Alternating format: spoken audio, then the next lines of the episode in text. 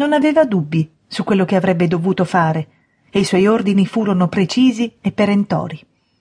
Gli scavatori si misero all'opera quando la croce luminosa indicò un tumulo di pietre che il tempo non era riuscito a smuovere. Quando le pale colpirono una lastra di pietra, fece allontanare tutti. Era di fronte alla tomba del quarto re Magio.